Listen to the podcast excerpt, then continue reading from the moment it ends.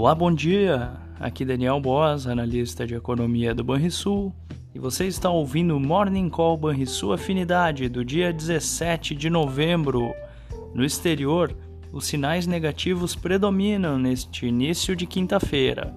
A desaceleração na atividade econômica chinesa coloca em questão a capacidade do gigante asiático de se reinventar e superar esse momento adverso.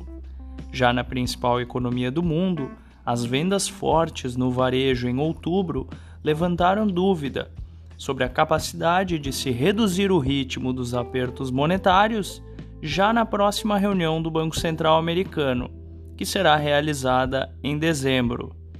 Na zona do euro, por sua vez, a leitura final da inflação ao consumidor referente ao mês de outubro registrou alta de 10,6% na comparação anual, ante previsão de 10,7% no mesmo período. Muitos pontos de atenção no radar internacional para os próximos dias serem destrinchados. Em meio a tanta incerteza, o petróleo recua mais de 1%, com receio de uma queda na demanda global. O tipo Brent, referência para a Petrobras, é negociado no contrato para janeiro por 92 dólares e 50 cents o barril.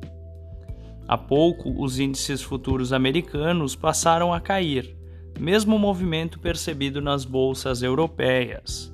Essas foram as notícias internacionais. No Brasil, as informações divulgadas sobre a PEC da transição poderão ser mais uma vez mal recebidas aos olhos do mercado nesta manhã, adicionando volatilidade aos negócios neste finalzinho de semana.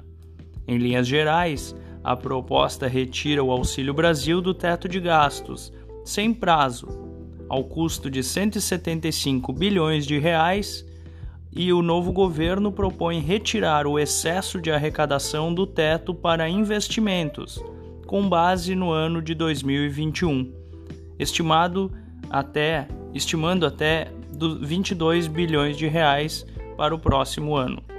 Sobre a inflação brasileira, acabou de ser divulgado o IGP-10 de novembro, com queda de 0,59%, ante queda de 1,04% em outubro.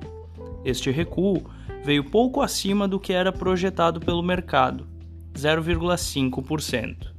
Fechamento do mercado. O dólar fechou a quarta-feira com alta de 1,5% aos R$ 5,39.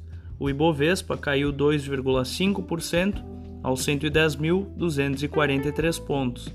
E o S&P 500 caiu 0,8% aos 3.958 pontos. Mais um dia conturbado para os juros futuros. O DI futuro para janeiro de 2024 subiu 33 pontos base a 14,08% e o DI futuro para janeiro de 2027 subiu 29 pontos base a 13,08%. Na agenda do dia, nos Estados Unidos, teremos os pedidos de auxílio-desemprego, a sondagem industrial, além de discursos de dirigentes do Fed. E no Brasil, o destaque fica por conta da PNAD contínua trimestral do terceiro trimestre de 2022. Você ouviu o Morning Call e sua afinidade com os destaques do dia. Acompanhe de segunda a sexta-feira o nosso overview.